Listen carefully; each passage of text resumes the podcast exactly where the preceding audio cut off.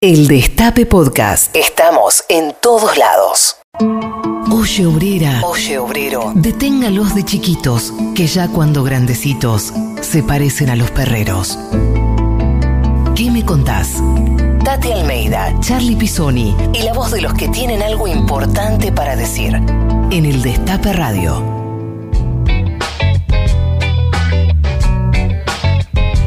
Buenos días a todas y a todos. Esta es una nueva edición de ¿Qué me contás? El programa de Tati Almeida y quien les habla Charlie Pisoni. Y ahí atrás está Caro Ávila, Belén Nazar, Juan Tomala y Anabel González en la producción de este programa. Y ahora déjenme que salude a la estrella de este programa que es Tati Almeida. Buen día, Tati. Bueno, querido, somos dos estrellas en todo caso. Bien, viejo, bien, bien. Como siempre, como todos los sábados, a las 12 por el destape en nuestro programa ¿Qué me contás? Y hay muchas cosas para contar. Y hay muchas cosas. ¿Qué Y- semana hemos pasado? Qué semana Wow. triste, semana triste, este, con todas las cosas que han pasado, veníamos con muchas alegrías, pero bueno, este, mm, Tati, vos eh, viste que este programa empieza a las 12, vos eh, te, te agarra hambre durante el programa, picás algo o te la aguantás hasta la, hasta después de que termine. No, todo aguanto de un tirón, che. Todo Ah, bien, todo bien. Pero desayunás bien, desayunás Sí, potente. por supuesto, por supuesto. ¿Qué Pero desayu- escuchame, qué- sí. ya hace rato que estamos con esto, así que ya Sí. me acostumbré. ¿eh? Sí, bueno, no, bueno, por ahí tenías hambre y picoteabas algo en el... La otra vez yo te vi en la reunión con Alberto que te pusiste a merendar en el Zoom. Y bueno, era mi hora, che. Bueno, ya lo creo. bueno, si te pones a merendar en la reunión con Alberto, por ahí picoteabas algo en nuestro programa, ¿no? No, no, no, no, no. Vamos a esperar que termine y voy a almorzar tranquilamente. Bueno, ¿qué tal vos? Bien, bien, Tati, acá este, te digo que tenemos la puerta abierta del estudio porque hay un día de sol bárbaro, muy lindo. Sí, Se, es cierto, por fin. se llega el veranito, ojalá que, que se termine este virus con este, con, con el calor. Y Sí, lo dudo, lo dudo, pero en fin, hay que cuidarse, ¿eh? Ojo, que está bravo el asunto, che. ¿eh? está bravo, está bravo, Tati. Bueno, Tati, eh, ¿sabes que tenemos un sorteo en este programa como siempre? Tal cual, efectivamente. Y acá la pregunta va a ser a raíz de nuestro querido invitado que tenemos hoy, que es el rubio peronista. Tan- tienen que averiguar los oyentes cómo es el nombre del rubio peronista. ¿eh? Ahí está, ahí tenemos el invitado, Rubio Peronista. Averigüen cuál es el nombre y participan de un sorteo de dos libros que nos regalan nuestros amigos, queridísimos amigos de Página 12, que cada tanto sacan ediciones este, con su editorial de libros y están muy buenos. Los tenemos acá, los pueden, pueden participar y después los, los retiran por acá por la radio. ¿Te parece, Tati? Tal cual, tal cual. Siempre tan solidarios nuestros amigos de página. ¿eh? Un saludo ahí para Hugo Soriani, para Gandhi, para ya. grandes amigos y para todo el equipo de página. Bueno, Tati, vamos a escuchar música y en este Dale. caso, si bien va- después vamos a hablar de, de él, porque cumplió años esta semana, este tema está dedicado al 10, al- a Diego Armando Maradona, que es un tema de Manu Parece Chao. Con sus 60 años de ayer. Qué maravilla, ¿eh? Así es, después vamos a hablar porque vos estuviste con él ah, no hace mucho, así contaré, que quiero que nos cuentes, quiero que nos cuentes eso y vamos a escuchar este tema que, que estrenaron ahí en el documental este Custur- eh, Maradona by Custurica, un tema de Manu Chao. Ay, qué lindo. Hasta luego de él, dale.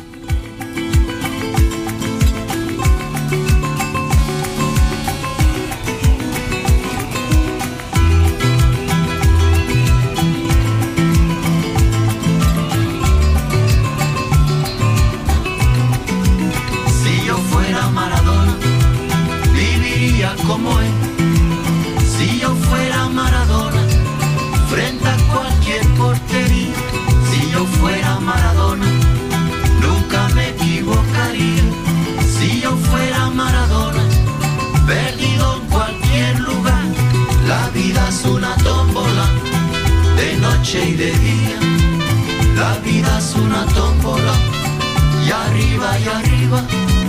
La vida es una tómbola, de noche y de día. La vida es una tómbola, y arriba y arriba. Si yo fuera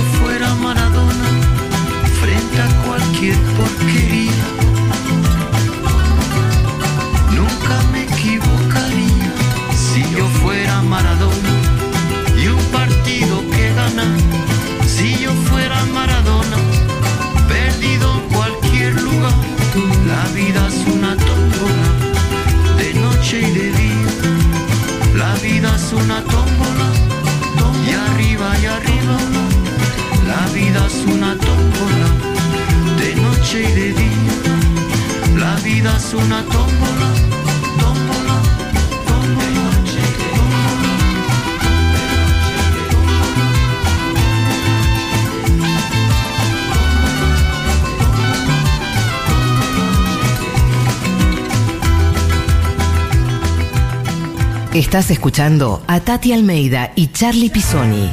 ¿Qué me contás? En el Destape Radio.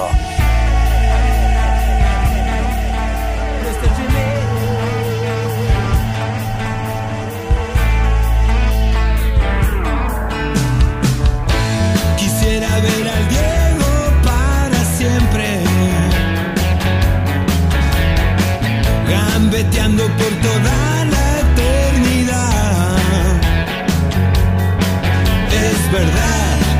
es lo más grande que hay, es nuestra religión, nuestra identidad. Quiero que siga jugando para toda la gente. La mejor zurda, no quedan dudas, con su corazón.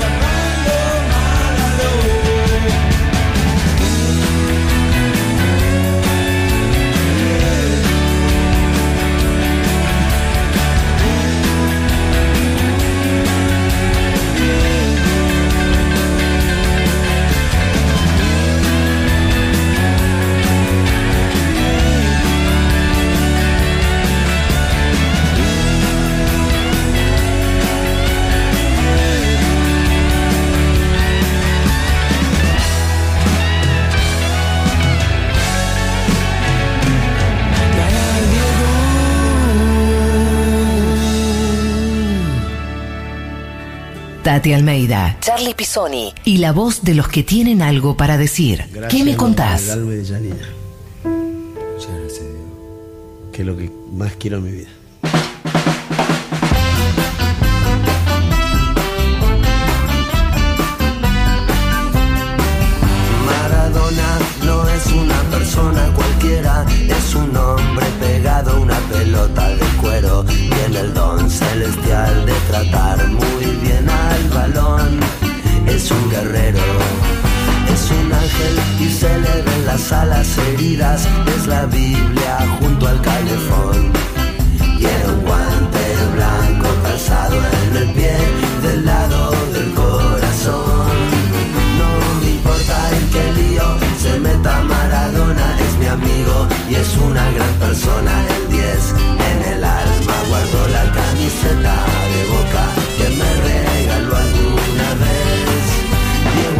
Homenaje a Diego Armando de qué me contás con este bloque dedicado a él, con Manu Chao, con Juanse, con Calamaro.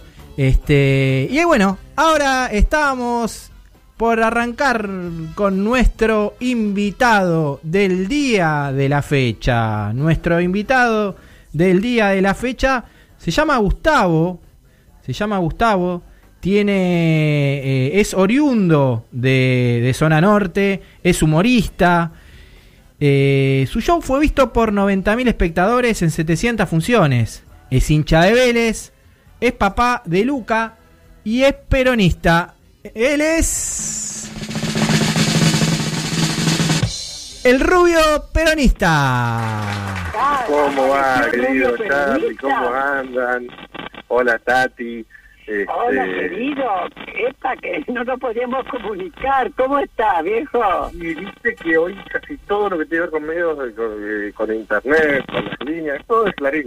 Nos, boicotean. Eh, ¿Sabes qué, Rubio? Yo te voy a ya directamente decir Rubio, porque es muy largo, Rubio peronista. Ni se te ocurra decir tu nombre, porque justamente es lo que tienen que averiguar nuestros oyentes para ganarse unas cosas muy lindas. ¿Estamos? el, el sorteo es mi nombre, yo había entendido que iba a ser el nombre de mi niño. Al final Es tu nombre, tu nombre y tu apellido. es el mío, perfecto.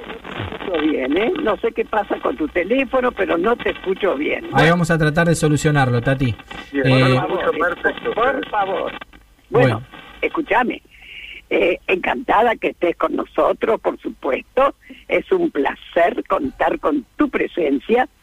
Todo, por lo menos yo lo estoy haciendo desde mi casa. Eh, y te voy a hacer una pregunta que vaya. si me siento identificada con vos, querido. Porque tu familia, gorila, te criaste en olivos, compañeros chetos, y te hiciste peronista, sos un rubio peronista. ¿Cómo es ser militante peronista con origen en zona norte? Contanos un poco.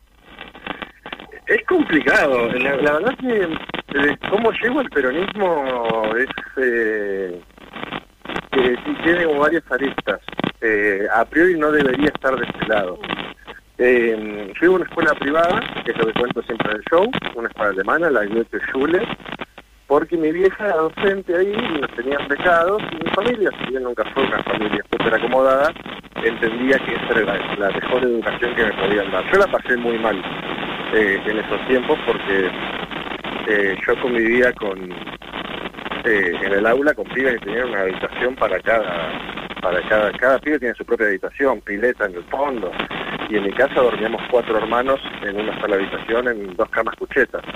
Eh, pero bueno eh, yo me, me, estaba criando en ese mundo. En los 90 por eso yo siempre hago el chiste de que soy peronista gracias a Menem eh, mi viejo pierde el laburo y mi vieja también. Entonces no hubo más remedio que mandarme a la escuela pública. Y, y ahí, a los dos días de estar en, en, en el Nacional Vicente López, paso el centro estudiante eh, y yo me postulé para delegado, sin entender muy bien de qué se trataba. Y dos días después estaba en una reunión del centro de estudiantes, en una asamblea, que en ese momento el centro de estudiantes del Nacional Vicente López lo manejaba el Partido Obrero. Así que imagínate cómo pasé de la Goethe Schule al Partido Obrero en cinco días más o menos, ¿no? Eh, y bueno, y ahí llegué a este lado. Y ser peronista eh, en un barrio como este es este es difícil, pero somos muchos. Yo, por ejemplo, ahora me mudé, ya no estoy en Olivos, estoy dentro del municipio, estoy en Villa de Lina, y, y tengo vecinos. Enfrente tengo dos, a la vuelta tengo otro, al, en la otra esquina hay otro compañero. Eh, somos más de lo que creemos. Son muchos, me parece, ¿no? Este, eh, Sabes que te estamos escuchando medio mal, así que te vamos a volver a llamar. Eh, y mientras, vamos a ir a escuchar música que vos elegiste. ¿Te parece? Dale. Vamos a escuchar Dale, a León Gieco. Te volvemos a llamar a- porque se está escuchando medio mal. Este, y, y seguimos con esta Dale. entrevista, Rubio Peronista.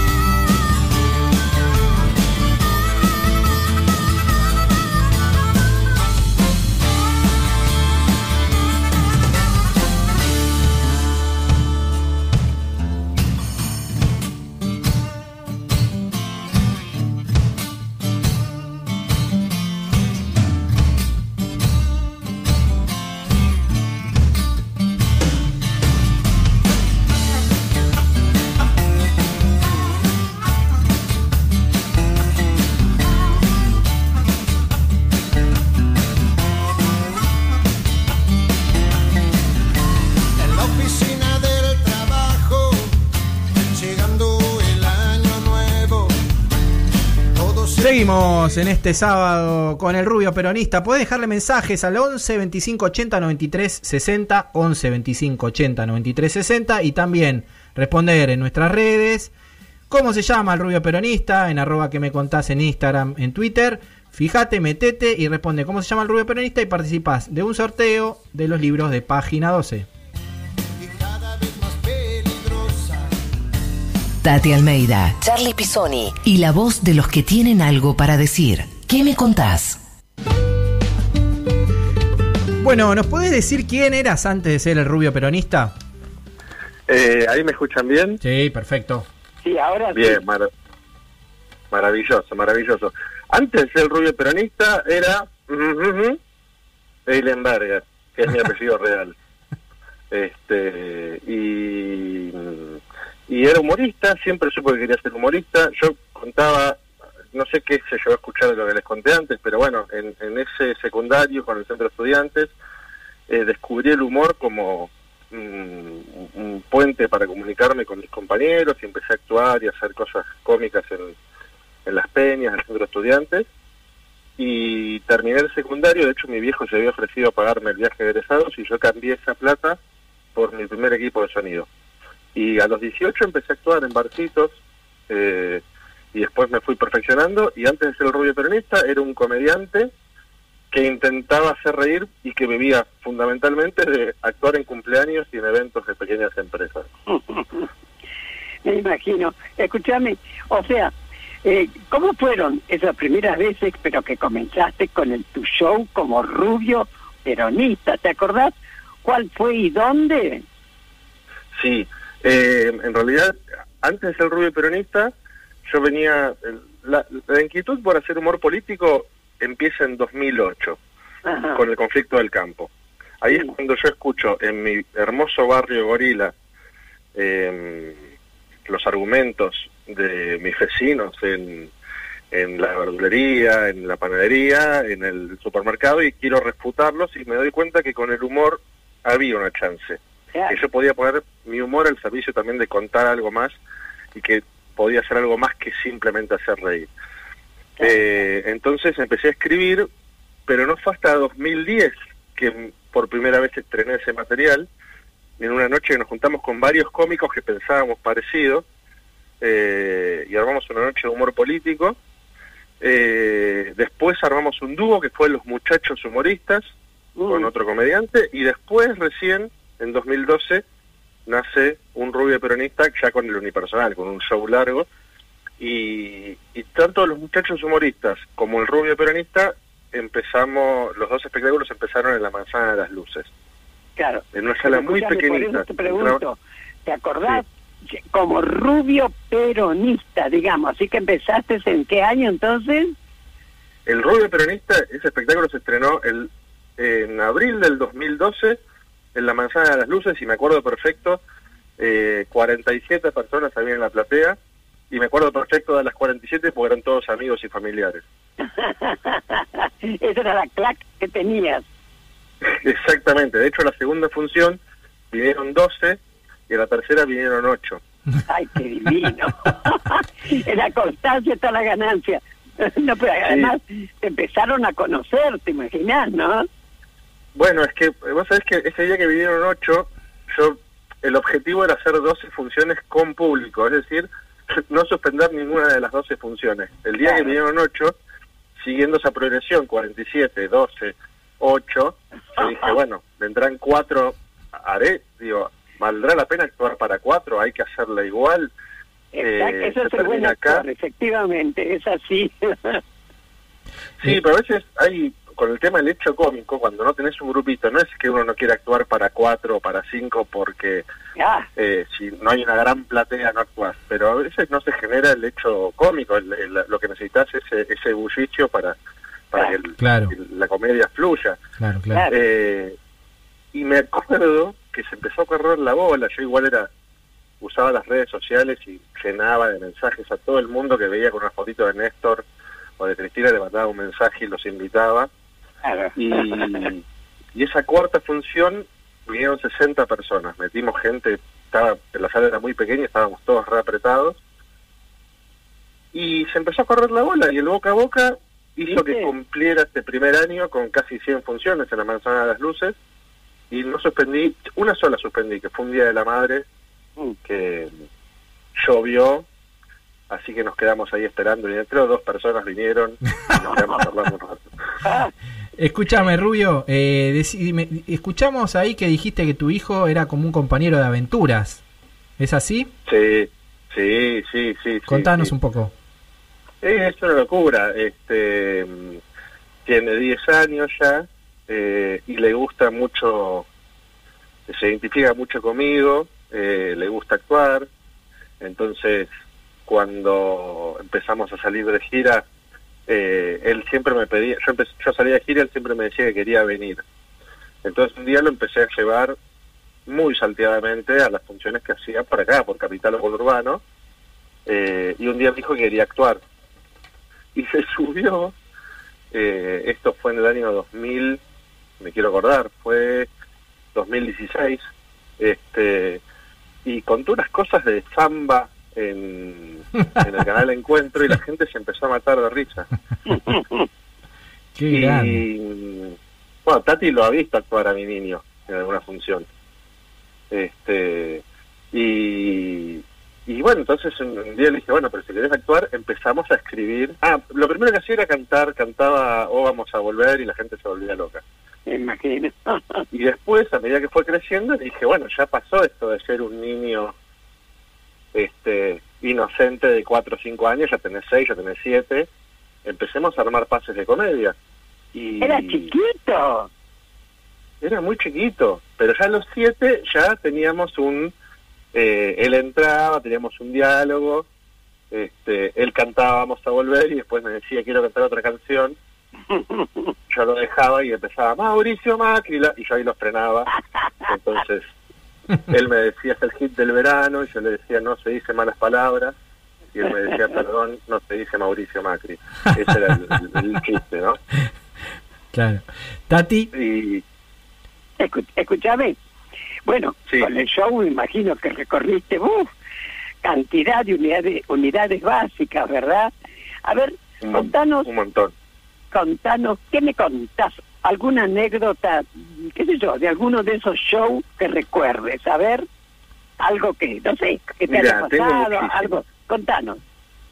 Eh, el otro día charlaba con Charlie y le contaba justo esto, eh, y que lo voy a contar acá de vuelta. Me tocó una vez actuar eh, durante un cierre de listas. Ah, Eh, pa- capaz no todos saben, pero el cierre de listas es un día muy frenético porque se define cómo va conformada la lista para las elecciones y todo el tiempo hay gente que va a firmar, gente que se cuela en un lugar, gente que la bajan de la lista. Bueno, todas esas discusiones pasaban mientras yo estaba actuando. sí. Eh, entonces yo por ahí estaba actuando y escuchaba, pero no, te dije que va quinto. Y yo, pero perdón, ¿no?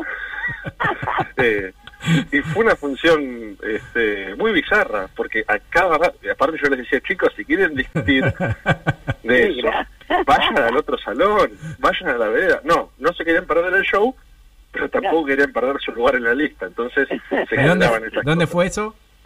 Eso fue en San Nicolás. Ah, y entraron los compañeros después, en el- o- o- por lo menos que, que hayan entrado, ¿no? Después. Claro, bueno, ojalá. O sea, dije- En un momento dije, bueno, ¿y yo en qué lugar voy? Ya era como un lugar, viste, que, este, que a veces cuando pasan esas cosas las tenés que incorporar. Lo peor que puedes hacer es desentenderte este, de lo que de, de eso que está ocurriendo en el salón. Entonces, bueno, terminé jodiendo con eso. Claro. Este, y, y bueno, fue eso. Y terminé diciendo, la verdad que he animado casamientos, he animado fiestas de empresas, he animado cumpleaños, pero la primera vez que animo un cierre de lista. Este, y, Qué y bueno. bueno, eso es una. Y después, eh, otra que recuerdo mucho, que es algo que se repite mucho en las básicas, es que, viste que el peronista, yo no voy a decir, el peronista no miente, pero exagera, y eso lo sabemos quienes estamos dentro del movimiento. eh, que nosotros vemos más gente siempre, en todos lados, ¿no? Este, entonces, vas por una básica y te dicen, en la básica entran 200. Sí. Y, y llegás y entran 40. Y Claro. tomaste 200 reservas. Y vos decís, ¿dónde meto toda la gente, no? Claro. Y, y me acuerdo que pasó una vez en una básica y terminamos metiendo gente atrás del vidrio, un parlante en la vereda, Oh, este, y que termina siendo el chiste, bueno, los que están de aquel lado, así se ve un show en Temaiken. Este, Más vale. Che, eh, Rubio, vos en tus en tus shows este, hablas mucho de Tinder, que te bajaste la aplicación Tinder. Eh, Sí. Te queríamos preguntar este, cómo te va en Tinder, cómo, cómo, cómo te está yendo y si haces distinción entre peronistas o no peronistas. Mira, eh, es, es una larga, podemos hablar lar- largo y tendido de esto. Primero, eh, algo que me, me- yo creo que ahora lo, lo, lo, lo manejo un poco mejor, pero como que nunca termino de darme cuenta que la gente me conoce. Eh, entonces, eh, era muy loco por ahí hacer alguna coincidencia y, y que te digan, ah, te fui a ver. Oh, bueno, este, ya nunca desde el anonimato, nunca desde conocerse de cero. Claro. Eh, no distingo. Eh, de hecho, yo creo que es una gran herramienta de militancia el Tinder, y lo digo en el show también, ¿no? Este, cuando voy, para el que no sabe, le contamos a la gente que hay perfiles, y los perfiles te dan Contale a Tati, que- contale a Tati que no sabe, a ver. ¿Cómo, Bueno, cómo? Tati, Dale. Tinder- ¿Sabes qué, Rubio? Habla más lento, que hablas muy rápido. No estás en el show. Dale. Bueno, voy a hablar más lento. Bien. Ya me cagó a pedo Tati y me puedo Maestro al fin, feliz. maestro al fin. Dale. Bien, entonces, eh, Tinder es una aplicación de citas, Tati, ¿sí? Donde la gente se encuentra con fotos Ah. Y vos pones te gusta o no te gusta. Y si a la otra persona le gustó tu foto, te pone en contacto. Es muy simple. Y hay perfiles que te ayudan a, a elegir. Entonces, a veces hay cosas que dicen si sos kirchnerista, cuca, zurdo, o alguna de otras esas aberraciones de la naturaleza, puso una vez una chica. Ah, Ni te molestes en dar me gusta. Yo le doy me gusta igual. Eh, y ahí empieza la militancia. Claro. ¿Ah? Hay que militar en todos los frentes. Yo leo que estudió en la UADE, ¿sabe cómo me gusta? Ahí vamos, ¿no? Ahí vamos a militarla. Totalmente.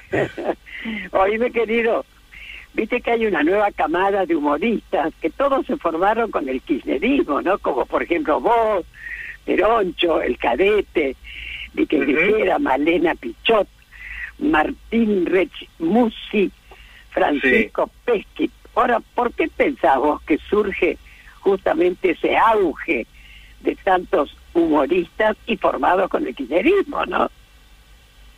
Me parece que teníamos ganas de empezar a contar cosas. Claro. Eh, que, y, y también tiene que ver un poco con cómo fue evolucionando. Si bien humor hay hace un montón de tiempo, muchos de esos cómicos que nombrás están, eh, estamos bajo la, el género del stand-up, que es relativamente nuevo y a medida que eh, fuimos creciendo como comediantes, quisimos hablar de, de cada, uno siempre empieza hablando por lo básico, cuánto pelo hay en un jabón o no entiendo por qué las empanadas vienen todas con el mismo repulgue. Es como los primeros chistes que uno siempre hace cuando empieza a hacer comedia. Claro. Pero a medida que uno va creciendo va buscando una identidad y a medida que uno va creciendo también en la comedia va le van dando ganas de, de contar cosas que le interesen. Y a mí me pasó eso. Yo, como conté hace un rato, en el 2008 y con la 125 tenía ganas de hablar de eso. Eh, y lo que me di cuenta y es que había gente con ganas de escuchar lo que yo Mirá. tenía para decir.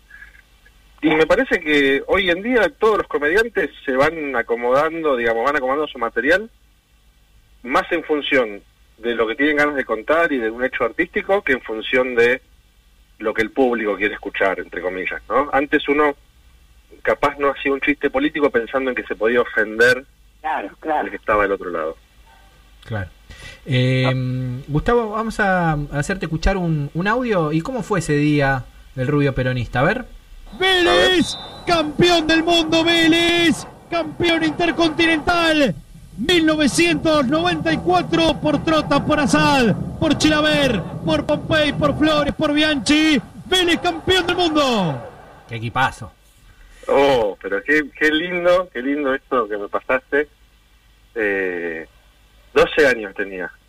Mira, Eh, Claro. y, y mi viejo envidiándome, no sé si sanamente, porque mi viejo había tardado 25 años en volver a ver a Vélez campeón, del 68 al 93. Eh, y, y yo agarré una época que lo vi campeón, no sé, de mis 11 a mis 20 años lo vi campeón 10 veces. Eh, entonces fue una locura esto. Eh, fui a la escuela, lo escuché por la radio, porque mi viejo me mandó a la escuela, tenía que laburar, lo pasaba, el partido era en Japón, así que era a las siete y media de la Sí, mañana, había que despertarse re temprano, ¿te acordás? y, y me acuerdo que me levanté y hasta que mi viejo me llevó a la escuela vi la entrada en calor, y como ya era diciembre, eh, la profe me dejó llevar la radio y me dejó escuchar el partido con auriculares eh, en la escuela. Eh, y grité los goles y alteré a todo el curso, pero bueno, este y después para ver los goles, no es que como hoy que llegás y pones internet y ves los goles, esperar al noticiero de la Claro, noche de la noche, sí. para ver los goles que habían hecho eh, Trota y el Turco Azad. Sí, sí, qué grande el Turco Azad. Una locura. Bueno, Gustavo, vamos a seguir escuchando música que vos elegiste. Este, vamos Sí. a escuchar a Divididos, ¿te parece? Dale. Ahí guanaqueando, un temazo.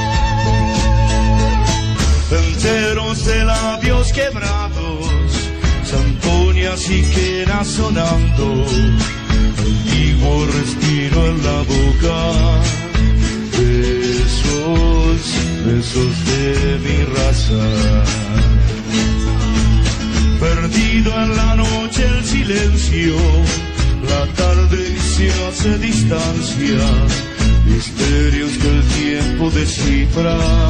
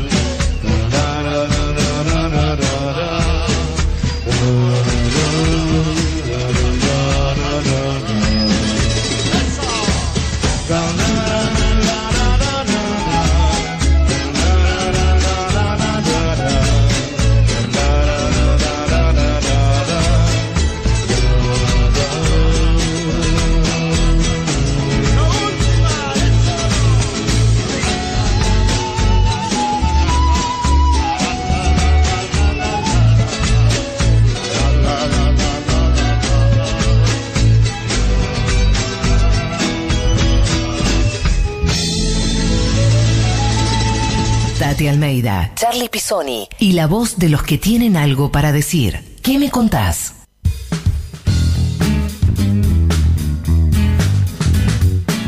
Seguimos, seguimos aquí en ¿Qué me contás? Son las 12.45, estamos en el Destape Radio, www.eldestape.com, en la aplicación podés escucharnos, FM 107.3, mandarnos mensajes también al WhatsApp 11 25 80 93 60, ahí en las redes también en qué arroba que me contás, nos respondés cómo se llama nuestro invitado del día de hoy, Rubio Peronista. Así es, así es. Bueno, seguimos nosotros con nuestro programa. ¿Qué me contás? Escuchame, querido Rubio Peronista. Decime, Con querida Macri sabemos, Dios mío, que tuvimos cuatro años, buah, ni hablemos, como bien dijo Tristan Bauer, que entregaron la Argentina como tierra arrasada. Pero sin embargo, para vos, que sos humorista, ¿fue más fácil crear así chistes durante su gobierno? Un poco. Eh, no, no, no, no quiero decir que con Macri estaba mejor como humorista. Te Eh, mato. pero, pero siempre es mucho más fácil hacer humor estando en la oposición. Claro, Claro. claro. Eh, y entonces eh, se había dado también un, un momento muy particular que creo, yo, yo a lo largo de mi carrera como un rubio peronista, tuve, siento como dos explosiones o dos momentos donde me aumentó la convocatoria. Uno fue eh, después del 2013, que el 2013 había sido un año muy bueno, que eso trajo aparejado a actuar en la trastienda y que mucha gente que, que Claro. capaz no sabía que yo existía me, me dio, me empezó a conocer y me empezó a seguir. Y en 2016, que justo había ganado Macri, se dieron dos cosas. Estábamos todos tristes y enojados por la derrota, eh, y no sé si recuerdan ese clamor, ¿dónde están los dirigentes? Porque de pronto había ganado Macri, se había hecho como un silencio estampa y nadie hablaba, nadie nos tiraba un centro. Y yo estaba actuando. Mm, Y yo creo que la gente empezó a venir al show un poco para sacarse la mufa, pero otro poco para escuchar a alguien que les habla de política. Lejos de ponerme en el lugar de un dirigente, que no lo soy, soy un comediante, me parece que ese silencio de algunos meses a mí me benefició en, en la cantidad de gente que empezó a venir al espectáculo. claro, Y claro. todo, durante todo el gobierno de Macri hice giras y he llegado a lugares donde jamás había llegado y en cada lugar se replicaba esto. Compañeros haciendo catarsis, eh, muchas veces en pueblos ultra gorilas donde se juntaban los 200 kirchneristas del pueblo y era como un, un oasis en el desierto. un show. ¿Sabes qué también pienso, querido? Que fue una- que con el humor también fue una manera de resistir, ¿viste? Y eso realmente hacía muy bien, pienso, ¿no? Que es así. Sí, vos sabés que eh, mí- me han dicho cosas muy fuertes. Hay, hay gente salido del show y me ha dicho, yo no me río hace dos años. ¿no? Hoy me volví a reír. Este, sí, el humor siempre no- nos, nos ayuda a resistir. Hay, hay sobrados ejemplos de, de eso y de... de, eh, sin ir más lejos, digo una película que todos conocemos, que es La vida es bella, donde te muestra cómo siempre desde lo lúdico uno a veces se podía evadir o podía este, poner en pausa todo lo malo que estaba pasando. Qué película, ¿eh? ¡Oh, qué maravilla! Yo, yo creo que no me puedo cansar, no me canso de verla, es un- un- una maravilla. Tal Este, cual. Ahora, ahora, Eh, Gustavo, ahora estás sí. haciendo show por streaming este, con esta pandemia, ¿no? Tuviste que cambiar el formato.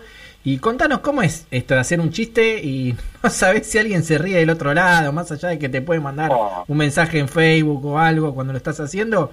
eh, la risa, el instante de la risa, ese instante este, que te motiva para, para seguir haciendo chistes con, con lo que venís haciendo, para seguir ese rumbo, no está. ¿Cómo es eso? ¿Cómo, cómo?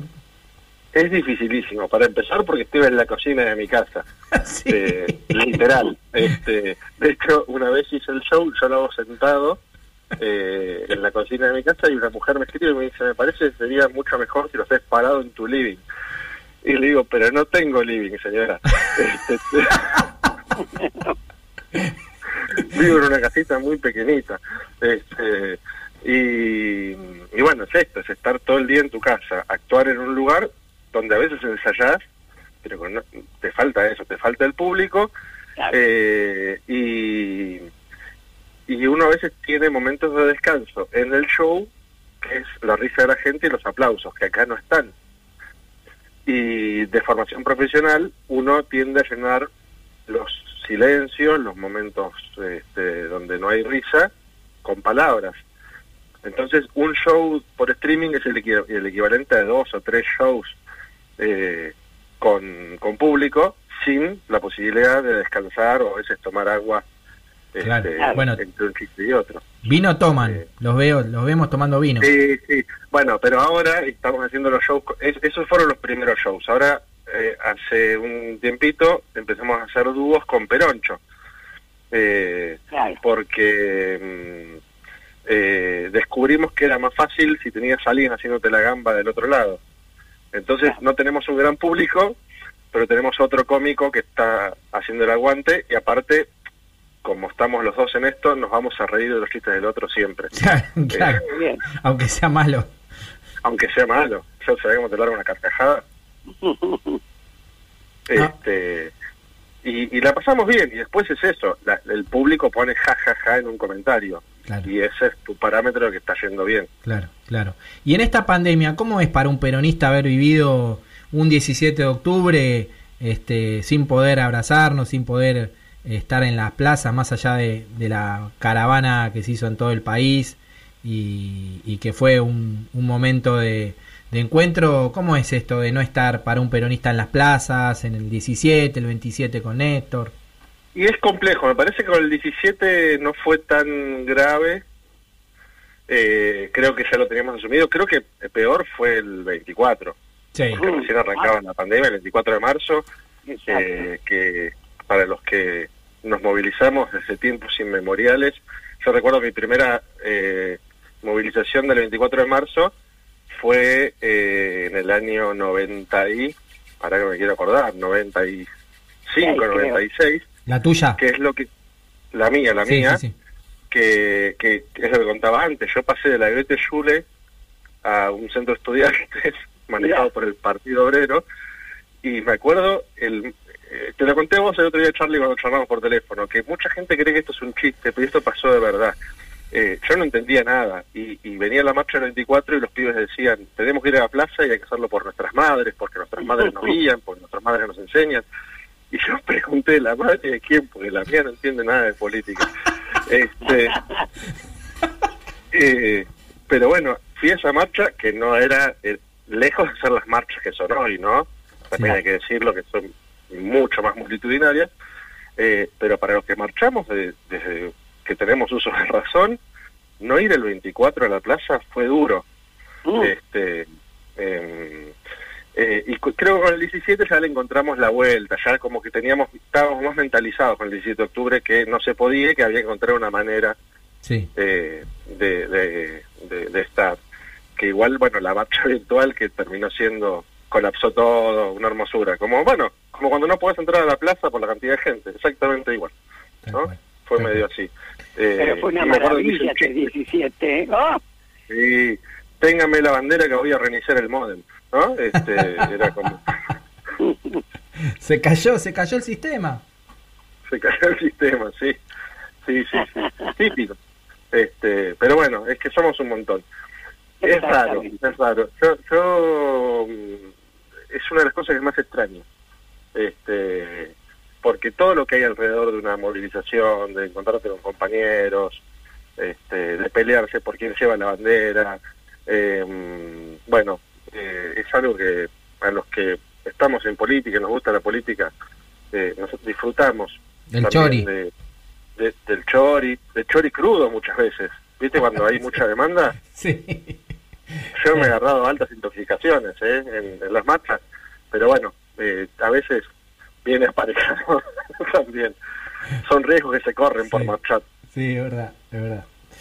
Bueno, Tati, Bueno, sí, efectivamente ahora viene la respuesta para que a ver quién se gana esos tan lindos premios. Pero vos, querido Charlie, has estado de él y llamarlo por el nombre. Yo te mato, pero no importa.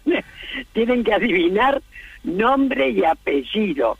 Y el nombre y el apellido del rubio peronista es Gustavo Berger. A ver quién fue el que acertó o Sí. la que acertó.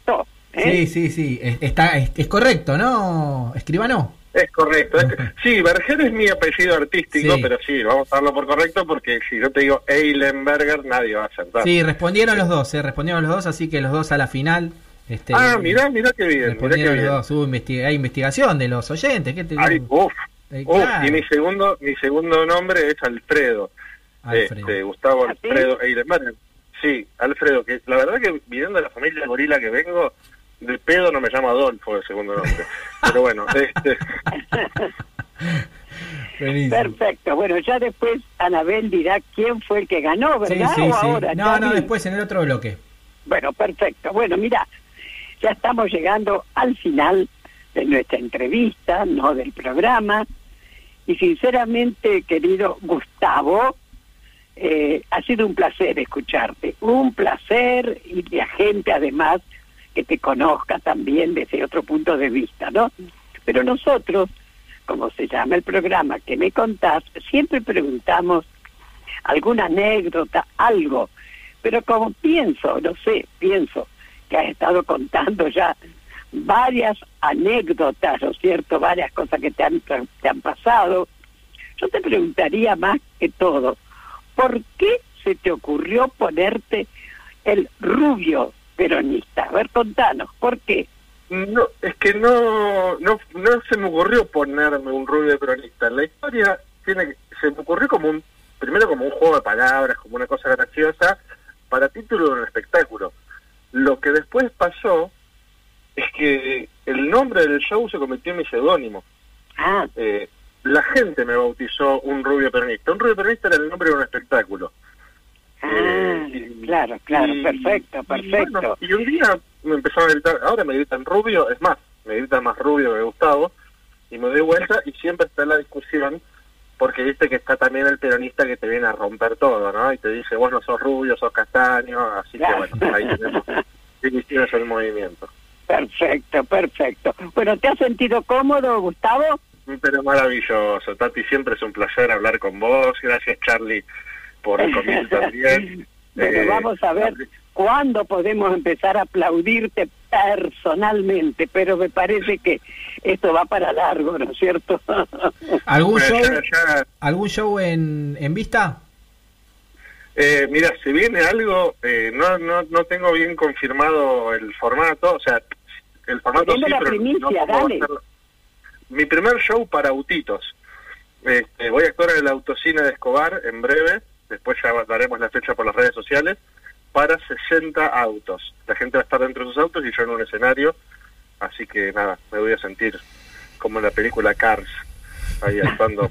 este y, y no sé, eh, no sé si la gente en vez de reírse va a hacer luces con, con los autos, no sé, no sé, va a ser raro también. Así como fue raro el streaming, esto va a ser más raro todavía. No sé, un, un este con el escape, qué sé yo, un, un- Sí. una aceleración con, y que haga un ruidito con el escape, algo, ¿no? Una, Algo, algo, algo, vamos a ver, vamos a, o que toquen bocina, algo, algo va- vamos a ver qué surge de eso. Bien. Pero bueno, también es lindo saber que, que hay algo más cercano ya a lo que es solamente la, la pantalla.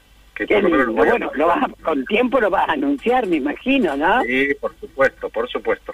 Pero bueno, mi querido, muchísimas gracias ¿eh? por habernos acompañado y sinceramente ha sido un placer, mi querido Rubio Peronista, ¿eh? El placer es mío, querida Tati, querido Charlie, y estoy a las órdenes como siempre. Bueno, Perfecto. Hasta prontito. Chau, chau. un beso grande, un abrazo y nos vamos con otro tema este, de esta entrevista eh, de Silvio Rodríguez, elegido por, por Gustavo.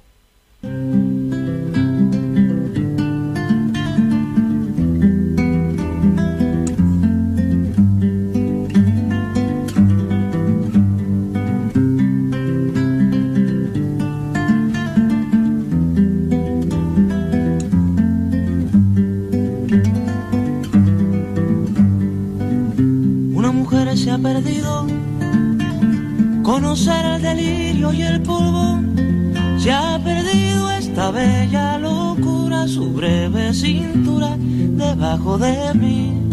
Se ha perdido mi forma de amar, se ha perdido mi huella en su mar. Veo una luz que vacila y promete dejarnos a oscuras. Ladrando a la luna con otra figura que recuerda a mí. Veo más, veo que no me halló. Veo más, veo que se perdió. La cobardía es asunto de los hombres, no de los amantes. Los amores cobardes no llegan a amores, ni a historias se quedan allí, recuerdo los puede salvar, ni el mejor orador conjugar. Una mujer innombrable huye como una gaviota y yo rápido seco mis botas, blasfemo una nota y apago el reloj. Que me tenga cuidado el amor, que le puedo cantar su canción. Mujer con sombrero, como un cuadro del viejo Chagall, corrompiéndose al centro del miedo y yo, que no soy bueno, me puse a llorar pero entonces lloraba por mí y ahora lloro por verla morir. Pero entonces lloraba por mí y ahora lloro por verla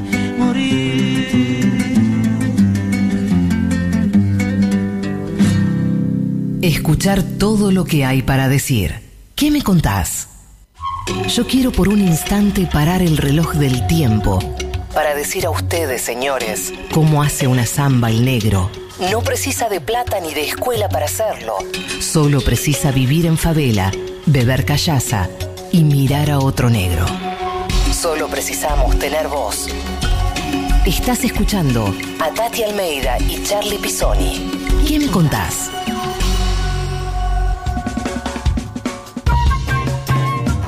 Seguimos en ¿Qué me contás? ¿Sabés, Tati, que hubo muchos mensajes, este, muchos mensajes en, en nuestras redes, eh, para Gustavo, para vos también. ¿Te leo algunos, En querés? celu. En tu celu Todo también. el mundo encantado, encantado de del invitado que hemos tenido hoy, ¿no? Qué simpático, ¿eh? Un fenómeno. Te leo algunos mensajes. Néstor de Santelmo dice a seguir con amor y felicidad, como dijo Tati, y una forma de resistir. Abrazo para todos. Excelente entrevista con Gustavo, arroba yo, yo Lau Laura. Carolina desde Río Cuarto dice, estamos acá escuchándolos, pintando un mural con los compañeros. Mirá qué bueno, cuando están pintando, Bueno, escuchando el programa. Angélica de Bajo Flores, dice, escuchando la radio, un abrazo grande para vos y para Tati. Bueno, muchos mensajes y te cuento que ahí con un sistemita, una aplicación que tenemos, con todos los que escriben en Instagram, en Facebook, en Twitter y mandan WhatsApp, se hace un sorteito y la ganadora de los libros de página 12 manda un mensaje por WhatsApp y es Olga de Castelar. Así que se lleva los libros de página 12. Qué bueno, está bien. Así que ac- acertaron con Gustavo Berger, ¿verdad? Gustavo Berger y también el nombre real, este, los dos a la final y ahí se llevan los libros. Perfecto, perfecto. Le gusta codearse con intelectuales y una vez juntos, codearse dialécticamente con los revolucionarios y el pueblo. Pero saldrán a las calles el día que lluevan balas de vereda a vereda. Alejandro Almeida. Una batalla colectiva para vencer todos los días. ¿Qué me contás? En el Destape Radio. Negrita, no despiertes aún, que es muy fría tu realidad. Negrita, sigue soñando, que ya algún padre te despertará. Alejandro Almeida. Soñar y contarlo para que se haga realidad. ¿Qué me contás? En el Destape Radio. He visto hoy a esa gente que no sabe que el hombre no vale por su color, sino por lo que siente. Escuchar, preguntar, decir. Tati Almeida y Charlie Pisoni. ¿Qué me contás? Seguimos en qué me contás y esta semana, como decíamos, fue una semana este con altibajos, Muy ¿no? muy movida, ¿no? muy movida, muchas muchas noticias, muchas, bueno, arrancamos con, con este una victoria en, en, en- en Chile con el con el plebiscito este que se hizo de reforma a la Constitución, continuamos con el homenaje a Néstor, eh, Qué una maravilloso que fue. ¡Ah! ¡Qué impresionante! Che, bueno, qué menos, qué menos. Impresionante. Dios Yo te vi a vos eh, participando de, de muchos actos de homenaje a Néstor. Te vi en Pero muchos. sí, cantidad. Vos sabés que llegó un momento que estaba afónica, pero Claro. el motivo valía la pena. Claro. Recordar a nuestro querido otro hijo, como él lo, lo sintió y como nosotras, las madres y las abuelas de Plaza de Mayo, lo sentimos a Néstor, ¿no? Así que fue cantidad, cantidad, de, de muchas maneras se lo ha recordado. No, realmente ha sido impresionante. Muy, y el programa que nos mandamos nosotros, Charlie. ¡Opa! Un programa que ya se puede escuchar ahí en, en podcast, en Spotify. Eh, se puede volver a escuchar. eh, tuvimos mucha repercusión también del programa y el homenaje a nuestro querido Néstor. Claro, decilo cómo se puede escuchar al aire. Más lento, Se puede dale. buscar en Spotify, que es una aplicación, Tati, donde escuchás música. Ahí ponen que me contás y salen todos los programas. O en Radio Cat, que también es otra otra página de internet. Ahí ponen que me contás y se pueden escuchar. Exactamente. Y, Y vos sabés que muchísima gente me ha dicho que por qué no lo pasamos algún sábado. Bueno, Dale, vamos a ver. algún... Vamos a ver, dale, me parece muy buena idea. Y Tati, también este viernes fue el cumpleaños del 10 de Diego Armando. ¿Qué te parece? Bueno, ay, realmente, vos sabés, te cuento, les cuento, perdón, a todos, eh, yo lo conocí, pero ¿cómo fue el tema? Mi hijo, Jorge, que vos lo conocés, Charlie, Sí. que vive en España, en su momento me dice, mamá, yo pienso viajar a la Argentina para votar por Cristina. Por supuesto vino, Sí, ya estaba la otra fórmula, estuvimos en el búnker, lo conoció Alberto, todo, ¿no? Pero antes de venir me dice, mira, ya que voy, yo ya estoy haciendo todas las movidas porque lo quiero conocer a Maradona personalmente desde ya. Bueno, empezamos, y resulta que después, gracias a la gestión que hizo Julián Scher, por medio de la fotógrafa del club donde está este Maradona, sí. divina, lo logran. Pero ¿qué pasa? Lamentablemente, cuando Diego podía, yo no podía. Y así. Así que el pobre Jorge se volvió a España y no lo pudo conocer. Pero nosotras sí, nos avisaron y fuimos. Fabiana, Fernando, Julián Scher Sí, y yo. Nos fuimos al club, llegamos, nos esperaba esta piba, la fotógrafa y, y- y cantidad de autoridades, bueno, estuvimos ahí charlando.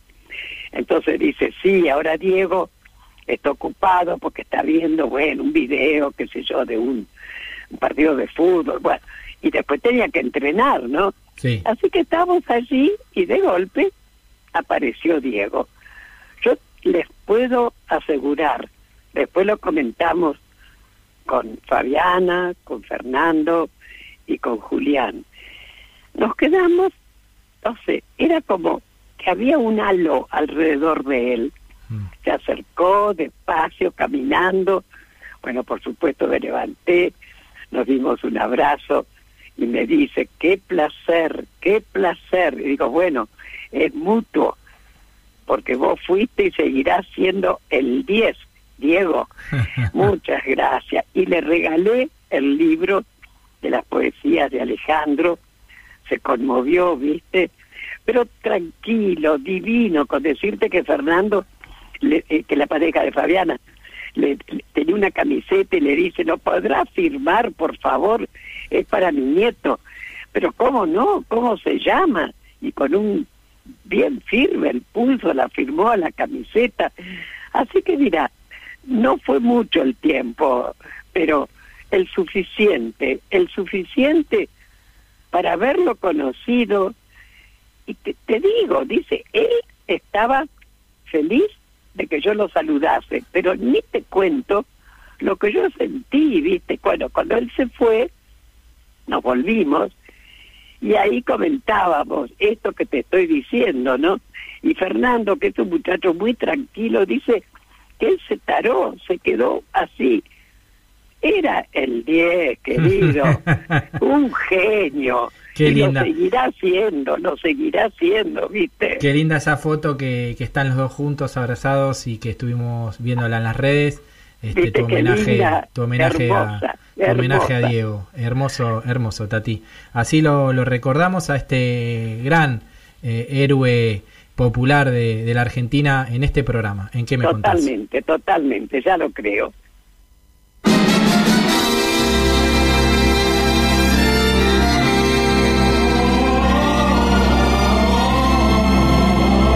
Este momento, el Destape Radio presenta a Rochín Marchafiotti y todas las canciones militantes que siempre quisiste volver a escuchar. Buenos días, Vicky Griguera. Hola Charlie, hola Tati. Vicky, ¿qué pasaba que no nos podíamos comunicar? Que ¿Todo estaba bien? sin internet, pero por suerte volvió. ¿Viste lo que es la vida así? Es Todo va y imposible. vuelve, che. Sí, sí. ¿Se escucha? Se escucha bárbaro, se escucha Me- bárbaro. Me, volvió internet, así que cuando Tati contaba lo del Diego y su hijo, yo estaba con un baldeando, con una mano baldeada y con la otra la escuchaba con el inalámbrico.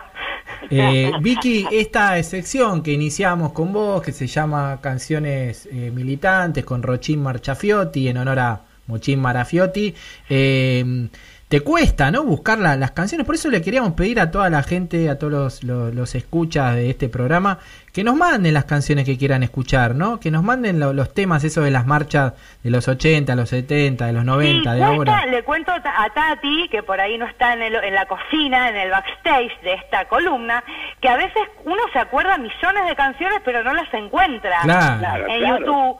Viste, yo tengo miles. El otro día quería encontrar Traigan al gorila musulmán Para y que... no lo encuentro. Entonces lo vamos a tener que empezar a cantar a capela. Claro, claro.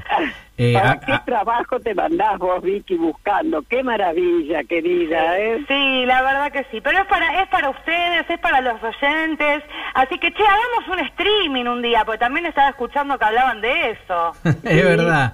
Hablando del Diego, ¿sabes que me acuerdo una que era Sí. buenísima de los 90? Que decía algo así como... eh, eh, en la Rosada hay una banda, hay una banda de delincuentes que mete preso a Maradona y Carlos Menem también la toma. Uh, bueno, muy, muy tabú. Estamos re tabú. ok. Era el momento que había meto- metido preso al Diego, ¿te acordás? Y bueno, sí, había por todo tipo de supuesto. canciones. Lo que me acuerdo era una desfachatez que hablando así de tan livianamente de la droga ahí por las avenidas. Y bueno, eh, así eran los 90, Vicky. Así vos- Otra época. usted- bueno, hay eso, usted lo sabe. y a los oyentes. Hay canciones que uno las tiene en la cabeza y no las tiene en internet. Claro. Pero bueno, eh, eso, está bueno que la gente cante la que se acuerde y la deje grabado o nos la manden la semana y la pasamos los sábados. Ah, me parece bárbaro, me parece Perfecto. bárbaro. ¿Qué, ¿Qué trajiste para este sábado soleado 31 de octubre? Para este día 31.000 de octubre, porque todavía estamos en octubre, no puedo creer, traje una vintage, Tati, esta voz te suena porque nosotros con Charlie no habíamos nacido, pero vos sí. Más vale. En el mes del peronismo vamos con un clásico. A ver. A ver. Perón.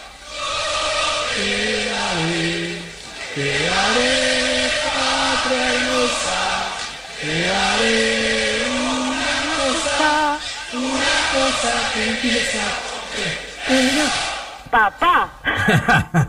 Pocho. Todo con P. Todo con P.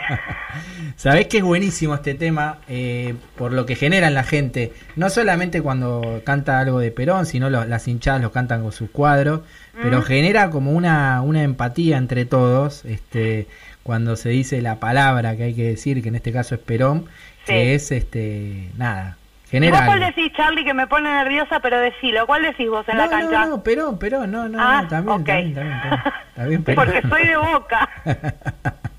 Qué Lo bueno, sé, lo sé. qué bueno. Y decime, ¿y a, y a quién has traído o has grabado Sí. que haya que cante alguna de las canciones esas. ¿A Sí, tenemos una canción que encima coincide, porque hoy es Día de Brujas, Claro. eh, y se lo toma como una cosa de disfraces, pero en realidad hubo una mata de brujas, etcétera. Y la Checha Merchan, militante y feminista, nos cantó una canción acorde al día de hoy. A ver. Hola Vicky, querida de mi corazón. Hola Tati, hola Charlie. La verdad que eh, este, esta convocatoria me encanta. Primero porque tengo, no sé, mil millones de canciones, porque desde los 90 en adelante creo que nos la pasamos inventando canciones. No debe haber otro país en el mundo con tantas canciones inventadas para las marchas. Pero voy a cantar una bien cortita de este último tiempo que me parece maravillosa y es Somos las nietas de todas las brujas que nunca pudiste quemar. ¡Hey! Somos las nietas de todas las brujas que nunca pudiste quemar. ¡Hey! Somos las nietas de todas las brujas que nunca pudiste quemar. ¡Hey! Qué bueno. Lo dejó todo la Checha, divina. Qué grande. ¿De dónde será esta canción? ¿Se sabe? ¿Dónde salió? ¿Dónde se inventó? No, pero la canta la, la marea verde, Sí, se sí, canta en las marchas feministas y todo eso. Sí, Claro, sí, sí. qué bueno, qué bueno. Siempre vos tan creativa, Vicky. Y el sábado que viene tenemos la canción militante de Estela Carlotto, de tu compañera. Vamos, qué grande. ¿Y canta? Eh, vamos a esperar el capítulo que viene. Ah, bueno, bueno, bueno, bueno, bueno, bueno. Bueno, y aparte, Tati, te cuento que Vicky está haciendo un show que se llama Úteros en vivo por la fanpage de Vicky G Actriz, ahí lo pueden buscar, con Sabrina Marcantonio. Están haciendo un, un, un show en vivo en Facebook, Tati, así que lo podés ver mañana, domingo, a las 8 de la noche. Ah, bien, por la a esa hora de sí, perfecto, Sí. porque los otros días no pude, ¿viste? Era ta- no, esta Así es la hora del infiel, del domingo. pero ahora no. Si Dios quiere, mañana lo, lo veo desde Tati, a ya. las 8 de la noche del domingo, que todavía no empezó Masterchef y uno tiene un vacío existencial, es el mejor momento para ver un show de humor. Pero claro que sí, qué bueno. Bueno, repetilo bien despacio, así la gente escucha cómo puede ver, escucharte. Bueno, mañana pueden ver el show de úteros, pueden venir los varones, lógico, se llama úteros, pero es para todos y todas y todes. en la página Vicky G Actriz lo vamos a transmitir en vivo. Y si me quieren seguir en Instagram, en arroba Vicky Grijera, que también ahí pongo todo el tiempo los links y estoy estoqueando a la gente como todo artista del under, desesperade y reinventade. Perfecto, Vicky. Ahí te escucharemos en vivo entonces, ¿eh? Vamos, bueno, Bueno, chiques. Vicky, nos vemos el sábado que viene. Un Nos grande. oímos el sábado que viene si Telecentro quiere y Dios Dale, también. dale. Un, Un, beso, beso, grande. gracias, gracias mi amor por tu aporte, ¿eh? Gracias, Chau, chiques, chau. besote. Chau. Negrita, no despiertes aún, que es muy fría tu realidad. Negrita, sigue soñando, que ya algún padre te despertará. Alejandro Almeida. Soñar y contarlo para que se haga realidad. ¿Qué me contás? En el Destape Radio. Bueno, Tati, se termina otra edición de ¿Qué me Perfecto, contás? se terminó el programa. Además, qué maravilla. No me canso yo de escuchar cuando pasan algunas de las poesías de Alejandro, ¿verdad? Dios mío, Dios mío. Pero bueno, efectivamente, un nuevo programa, nuestro programa, el de Charlie Pisoni, el mío y el de ese estupendo equipo de producción que tenemos. ¿Qué me contás? Así que será hasta el próximo sábado a las 12 del mediodía. Así es. Chau, chau. Tati, ¿te vas a comer ahora? Sí, ¿Qué ahora vas voy a a- comer un rico pastel de carne que a vos te Uh, Me gusta. encanta, pero mandame, mandame un, un taxi, un remis Ya te invitaré en otro pedacito de momento. pastel, bueno, chicos, Tati. buen fin de Bueno, semana. nos vemos el sábado que viene. Quédense que viene eh, el Panoju, el Panorama Nacional de los Juicios de Lesa Humanidad, que hace el imposible. Y después repetimos la repetición del programa de ayer de Marcelo Figueras, Big Bang. Quédense en el Destape Radio. Y nos vemos el sábado que viene. Chau, Tati. Chau, chau, buen fin de semana. Chau. Panoju. Panorama Federal de Juicios a los Genocidas. Panoju. Panorama Federal Semanal. Panoju 71, semana del 26 al 30 de octubre. Novedades. Provincia de Buenos Aires. San Nicolás, Saint Amand 3. El 27 de octubre, el Tribunal Oral Federal número 1 de Rosario condenó a perpetua a Guillermo Aníbal Piccioni, convirtiéndose en el genocida número 1000 en ser sentenciado. Omar Andrada y Antonio Federico Bossier recibieron la misma pena. Oscar Alberto Rodríguez fue condenado a tres años de prisión y Bernardo Luis Landa fue absuelto por el beneficio de la duda. Provincia de Buenos Aires. La Plata, Pozo de Banfield, Pozo de Quilmes y El Infierno. El 27 de octubre comenzó el juicio con la unificación de las causas por delitos de lesa humanidad cometidos en los centros clandestinos. Por los pozos de Banfield y Quilmes son juzgados 19 acusados por los casos de 429 víctimas y por el infierno son juzgados 4 acusados por los casos de 62 víctimas. Ciudad Autónoma de Buenos Aires. Mega causa ESMA, delitos sexuales. El 27 de octubre comenzó el juicio a Jorge Eduardo Tigre Acosta y Alberto Eduardo González por delitos sexuales cometidos a tres mujeres en el centro clandestino de detención, tortura y exterminio. Ciudad Autónoma de Buenos Aires. Mega causa ESMA. La Sala 2 de la Cámara Federal de Casación Penal confirmó el rechazo al pedido del beneficio de arresto domiciliario presentado por el genocida Jorge Eduardo Tigre Acosta. Ciudad Autónoma de Buenos Aires. Vesubio 3. La Sala 4 de la Cámara Federal de Casación Penal confirmó el rechazo del pedido del beneficio del arresto domiciliario para los genocidas Milcíades Luis Loza, Florencio Esteban Gonceski y Hugo Roberto Rodríguez. Esto pasó. Siguieron las audiencias de modo remoto desde San Martín, Ciudad Autónoma de Buenos Aires, La Plata, Mar del Plata, Córdoba, Mendoza y Bahía Blanca. Muy bien, con esto damos por terminada la audiencia. Esto fue Panoju, Panorama Federal de Juicios a los Genocidas. Una realización de Hijos Capital y La Imposible www.laimposible.org.ar Hablar, escuchar, decir. ¿Qué me contás? Tati Almeida y Charlie Pisoni vuelven la próxima semana para darle voz a quienes tienen algo importante para decir. El Destape Podcast. Estamos en todos lados. El Destape Podcast.